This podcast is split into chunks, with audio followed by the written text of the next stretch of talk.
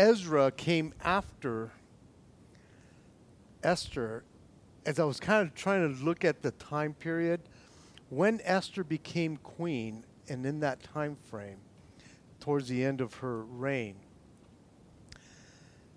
Ezra was probably about four years old, five years old, but he would have been killed when, when that edict, that, that decree went out. Now, Nehemiah, I've never gotten a good age on that guy when he was in, in that realm, but I always picture him being on the younger side, 20s, 30s. So he would have been somewhere around maybe just born and stuff because he comes after Ezra.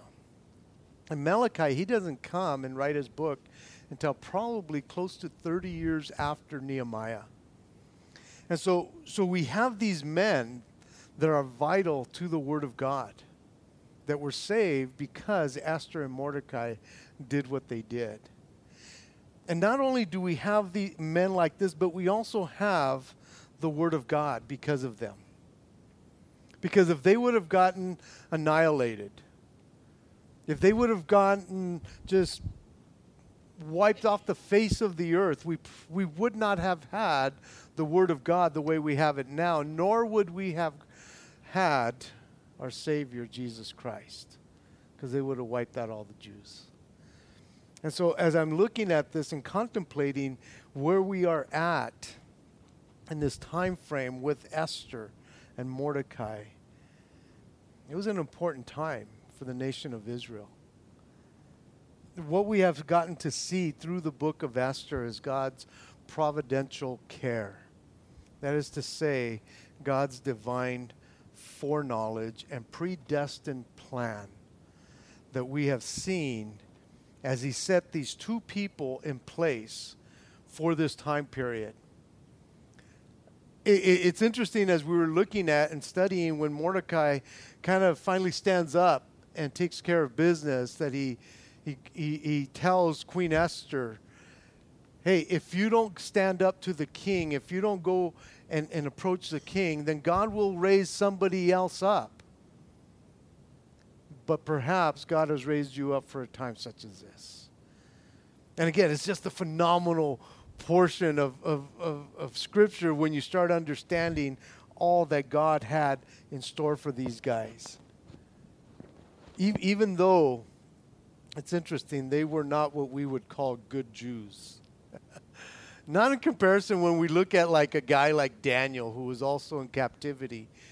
You know, he, he was taken into captivity, and yet we saw how he was a really good Jew, right? He, he stuck to the law, he stuck to everything.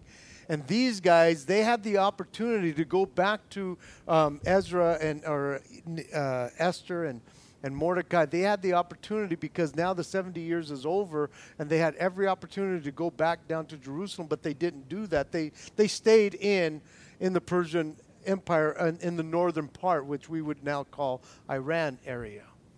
They decided to stay. But they lived as though they were Persians. They never let on that they were Jews. They didn't keep any laws. They didn't go to, to synagogue. They didn't do any anything like that. Any kind of festivals that they have might have had, they didn't do anything like that. And so I just found it fascinating as I was going through this book because I've read this book I don't know how many times, but I had never studied it and really d- dug deep as I was able to do. And I just found it interesting that even though they did not live as religious people, God, in His sovereignty, still decided to use people like that. God used them for His glory. And even though we never hear His name in this book, we never hear them acknowledge him, even though they take time to fast. It never tells us who they fast to, but we can make the assumption that they were acknowledging the God of Israel. And so even though we never hear his name, we never hear the word prayer, we never we never hear any of that, what we do see is the hand of God and the fingerprints of God all over this book.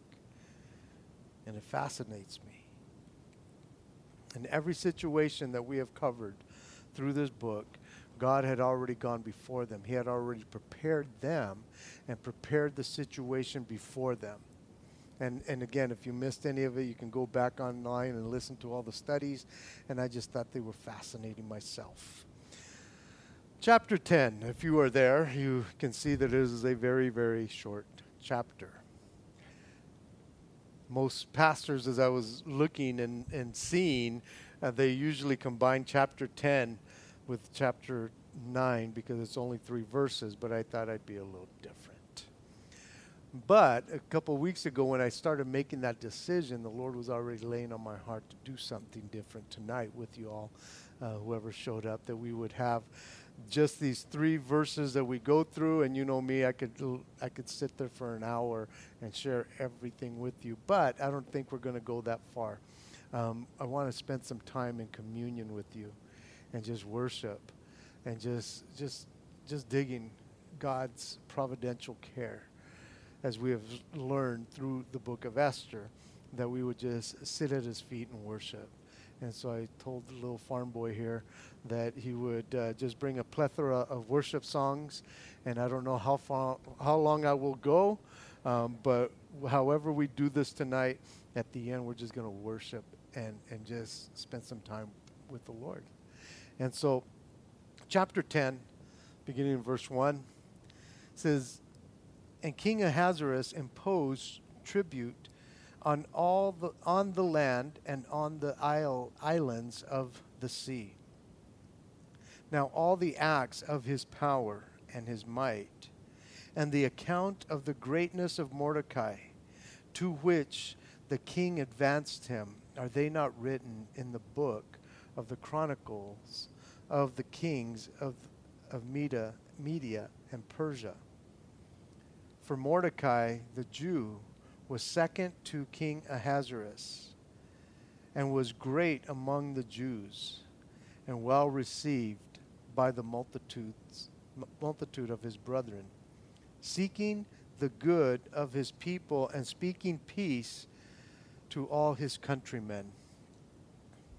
So, what we have here in these last three verses is what uh, this very, very short chapter is what some might call an epilogue or an uh, uh, appendix, if you will, uh, of a book, um, which serves as a comment on or, or a conclusion of what's already happened. And so he just kind of gives us a short little finish uh, summary of what has, has transpired here um, it, it's interesting because we read this, these last three verses here, and it doesn't tell us a lot, but it does tell us a lot.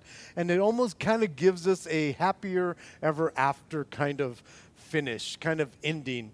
And they all rode off into the sunset and they lived happily ever after, you know, type stuff, you know, which doesn't always resemble real life.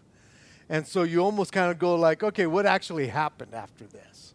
Well, the fact of the matter is, that that um, it, it kind of just gives us a view of what happened right after this was all done. Because again, the Jews have just been saved.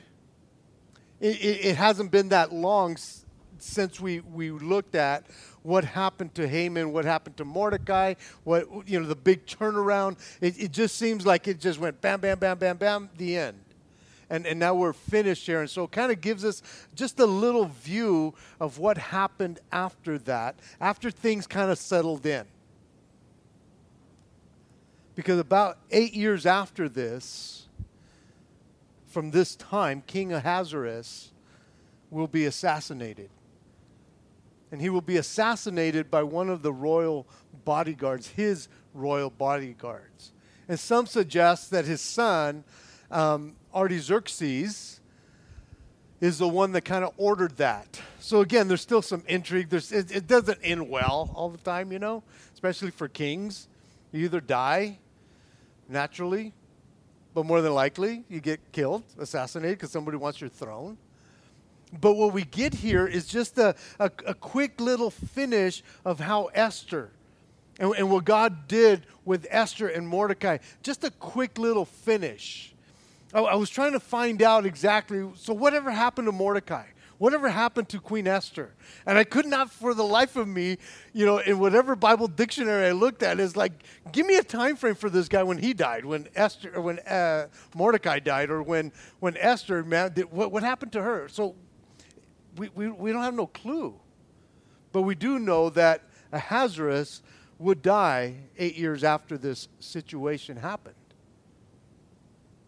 And so it tells us right in the beginning here that King Ahasuerus imposed tribute on the land and on the islands of the sea, which means that that here he, he, he's telling us, or we're being told by the writer here, that this king, he imposes this tax on the land. Now, some suggest that it was Mordecai's idea, because now he is second in command, as we just read, that it was his idea to impose these kinds of taxes on the kingdom. Because of the mess that Haman had left them in. If you remember back in chapter 3, Haman, when he came up with this idea to kill all the Jews, he decided, hey, king, I'll pay for it. The guy was filthy rich, right? It was going to cost millions of dollars in our economy today. And he says, I'll take care of it for you. Just let me kill all the Jews. And, and, and it's, it's, the king is like, no, no, no, no big deal, man. The country will pay for it. No worries, bro. Nothing, no skin off your back. We'll take care of the situation. So, however, and I'm thinking, how much does it cost to kill a guy? You know, to kill all these people. Apparently, it was going to cost a lot to kill 15 million Jews and he was willing to pay for it, but the king says, let it come out of our treasury. Now, because this decree goes out that all the Jews were going to be killed, it kind of caused some hardship upon the kingdom. Because when it went out, many of the Jews stopped producing what they were producing already because now they have to go into plan B mode.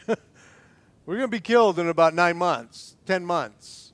And so we have to start making provision. Many of them were probably trying to flee their, their situation, their area, and stuff, but it brought hardship upon the kingdom And because they were probably not producing the way they weren't producing it, they were producing before, that didn't help the economy of the kingdom. And so it left a big old mess in the kingdom. And so the imposing of tribute or taxes would help the situation. So now that there is peace in the land because of the other decree that goes out by Mordecai that they could fight against the people, many of the Jews settled down, settled back down to where they got back to work. They were free to work without thinking we're going to be killed in a few months, several months, already counting down the days. They had no worries anymore, and it seems like they were back to earning money and helping in the economy, and pro- they were prospering once again, which increased the prosperity of the whole kingdom. So, if in fact this was Mordecai's doing, and he is doing this for the king and the kingdom, then the king and the kingdom deserved to share in that prosperity. So, if he came and says, Hey, king, this is what we should do to gain all that money back for the kingdom, you should be able to share in all of this. After all, after all, it was the king who had chosen Esther to become queen. It was the king eventually who promoted Mordecai to be second in command, both of them being Jews. And so all three of them, the king and these two, Esther and Mordecai, together worked together to save all the Jews from destruction and annihilation. And so all the people, both Jew and Gentile, alike, I'm sure they had this obligation to take care of their kingdom. Again, they were foreigners in a land. And God had already told them through the prophet Jeremiah that you live at peace wherever you are taken into captivity. You become productive citizens for the people there, basically, is what he's saying. whatever situation you're in, you're going to represent me regardless. And so, again, when the threat came for them to be killed, a lot of hullabaloo, a lot of stuff started happening. And so now things are getting back on track. And so it shares with us that he imposed this tribute, not only in the land, but in the uh, islands or the coastlands, as far as they could, they could impose these taxes. and so, even though the king is mentioned here in these in, in this first verse, basically, and second verse, he's mentioned here only in regards to what he did to advance Mordecai. All the power that the king had over the 127 provinces, from, from what we know today as Pakistan, all the way across through Turkey and all the way south to Ethiopia, with all the power that he had, with all the might that he had, and it was great. And all of these things were written in the chronicles of the kings of the Medes and the Pers, uh, the Median and the Media and the Persians. All of all of his power was, was there and was written down, but what was also written was the account of the greatness of Mordecai and what he got to do for the king. And it seems that they were also all his good his good works, all his greatness was also written down in the chronicles of the kings of the Persians. Unlike his predecessor Haman, Mordecai actually used his office to serve the king, not himself. He was placed to be second in command. And again, you got to go back and look through scripture and see guys like Joseph who, who, who were brought up through terrible consequences. That, that, that all of a sudden, through, through something that was so horrible and so bad, was now raised up to be second in command to, to Pharaoh. You, you, you look at young men like, like Daniel and, and his friends you know, who, who were also taken in terrible situations, taken captive, and yet God put them in situations in the in kingdoms in foreign kingdoms to be a part of the kingdoms, to to to to have say in the king's ear. When, when, when Daniel and, and these, these young men were, were able to speak to Nebuchadnezzar. And now we have a man like, like Mordecai, who, again, for, for the most part, at one point was like the most hated Jew. And now he is in all the kingdom. And now he is the most prominent Jew in all the kingdom. And so you, you, you just kind of see, man, Lord, the, the, the things that you do in people's lives, again, it, it, it sounds like happy ever after. You know, somebody finally gets some justice, you know, and we don't always get to see that. We see the bad and everything that's going on, and yet we have this opportunity to see that, that with all the power and all the might that this king had, he so appreciated Mordecai. Again, I'm sure what was going through his mind was the time that Mordecai saved his life from the two eunuchs that wanted to kill him. And then when, when that whole situation happens with, with Haman, and he, he, he, takes Haman out of the way, hangs him, and puts Mordecai in that place. And this man, Mordecai, is doing all he possibly could to make the king look good and to make the kingdom look good.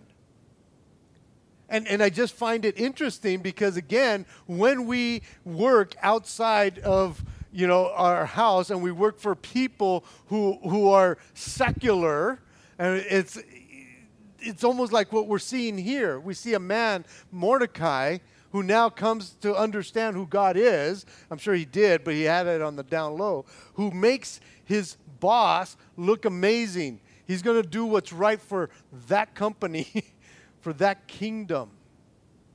There's nothing wrong with that. That's what we're supposed to do. And we have a great example in this man, Mordecai, who was elevated to a position of second in command to run the country, basically, just like Joseph, again, in this foreign land, who makes Pharaoh look amazing. We have Mordecai who's making King Ahasuerus, a king of Persia, look amazing. that he, he is soaking in all this power and all this might. And he understands that he has been placed there by God himself. And he knows his place. It wasn't going to be about him, it was about the king, it was about the kingdom. He was not there to make himself look good, he was there to make the king look good. And in return, the king made him look good because he did what he was supposed to do. Again, Mordecai went from the most hated Jew in the kingdom to the most prominent Jew in all the kingdom. It says that that his his uh, his goodness, or as I wrote down here, his goodness elevated him to greatness. Because when it when it says here, and the account of the greatness of Mordecai, it was his goodness, how he conducted himself, his obedience to the king. Again, being second in command, he knew what the king wanted and what the kingdom needed. He was willing to do whatever it took to make the kingdom succeed. Just like we, when we work for somebody, we are there to make money for the boss, to make him succeed, to make him look good. Even if he's a heathen. Because that's what we were hired to do. And this man knew that. He wasn't complaining, he wasn't doing anything but making the kingdom good for the people, for his king and for the people. He was just the middleman that took care of all of this. And his goodness elevated him to greatness. Not because he sought his own, but because he sought for others. And when he elevated, when he was elevated to the highest office, he still maintained his humility, which is not always the case when somebody is given a place of power. Power corrupts, and absolute power corrupts absolutely, is that old saying. And he had all the power next to the king. The king trusted him with everything, and he did not abuse it. It did not go to his head. He never forgot basically where he came from. Matthew 23 12 says, And whoever exalts himself will be humbled, and he who humbles himself will be exalted. And such was the case here. Haman, who exalted himself, was humbled. And Mordecai, who humbled himself, ended up being exalted. And again, I, I, I think oftentimes we want to see that in life, and we don't always get to see it. a lot of times injustices happen in our lives and we're going lord i can't understand why i can't understand why. And all the while guys all the while god saw it god understood it. Through, throughout this book we never read or hear about mordecai's righteousness when it comes to god and as a matter of fact it seems quite the opposite when we began this book that, that that he didn't want Esther or anybody to know who he was or who she was. But it's interesting because once he took a stand, once it was time to stand up for whatever reason against Haman, his life was never the same. Oh, he was the most hated because of it. God saw it. God saw all of that. And once he stood up for his heritage or for his people, and again, even after that, we never see him become totally religious. in, in that sense, you know, that all of a sudden he is preaching and, and doing all these things. He continued to work and do what he was supposed to do. So I'm sure that it was or it would be a big deal for him to know that he had been written about in the books of the Chronicles of the King. Again, what, what an honor this Jew, this Jew would be written about in, in the Chronicles, in the annals of, of the kings of Persia. But what I find more important is that he is written about in the Word of God that lasts forever. And what he did for his people, for God's people, is written about or recorded by God in heaven. And he doesn't forget these kinds of things. And I'm sure that Mordecai will get his reward for that. And in verse 3, where it says, For Mordecai, the Jew, was second to King Ahasuerus and was great among the Jews and received and well received by the multitude of his people, seeking the good of his people and speaking peace to all his countrymen. The important message that we take away from this short little chapter is that God continued to use Mordecai to help the Jews. After he, he finally took a stand, after he decided, you know what, enough is enough, I'm going to take a stand for my people. Because again, when we go back and we look at when he started, when he did not want to bow down to, to Haman, that, that the people are going, just bow down, dude. Why are you doing this? It's going to cost you your life, basically. And he says, nope, not going to bow down. And again, I went through that whole thing that it could have been because he knew that Haman was an Amalekite and that whole fighting that happened from way back from, from, uh, from Moses Uh, and the people of Israel, and then what happened with King Saul and the Amalekites, and now this. So it's quite possible that's why he didn't. But whatever the reason was, he took a stand. And after he took a stand, all of a sudden God began to place things in order because he already knew what was taking place, what was going to happen. Again, they were foreigners in the land and they were subject to harassment and abuse and they were scheduled for annihilation. But he saw, and what he saw was, was that, that he did his part. He did what he was supposed to do. And so, because the people were there in that place, he saw to it that the Jews would do their part. He encouraged them to live as good citizens in and among the people and he expected others to do their part to take care of the Jews as well. And we saw that. Now, again, it didn't last forever, but it did for a time. And I think oftentimes when we start looking at situations like, well, I can't fix it forever, it's like, yeah, but if you can fix it for right now, while we live, where we're at, if you can live at peace with the people around you today, doesn't matter my, what, what might happen a year from now or, or, or 10 years from now, but today, live at peace with one another. And that's what he did. He caused people to live at peace because he did good to the people. It says that, that, that the, the people, because of the great the greatness of who he was, he was received among the Jews, the, uh, his brethren, and he, he was seeking uh, the good of his people, and he was speaking peace. He was doing what he was supposed to do. Well, all that was within him, he did. And to me, Mordecai turns out to be quite an example for us as believers. Living and working in a secular atmosphere. Even though he hid who he really was in the beginning. But when he finally stood up, he held nothing back.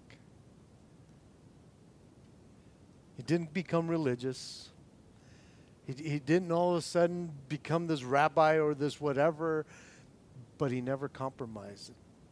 He, he, he stuck to what he knew was true, and God used him and gave him favor. And even though Esther is not mentioned at the end here, we can't forget what she did and what she said. She put her life on the line when she had not been called to the king for over a month. And God honored it, and God used it for his glory. God had placed her, and again, as, as I was going through it with you guys, my, my heart was just hurting for this young lady who, who was being taken from her uncle or her cousin to become part of a harem. Her parents had already died, and she gets taken away. And yet God used all of that as they prepared her to become to become this guy's part of his harem and to satisfy him. My heart broke for this young lady, but yet God used it all. All the ugliness that I'm sure it just hurt. God used it for a time such as this. And I love what she says in, in chapter 4, I think it was, where she says, And if I perish, I perish. And Mordecai was in the same place. If we perish, we perish, but we're going to go down fighting. And so tonight, I'm going to call, where is Farm Boy? Come on up. Thomas is his name.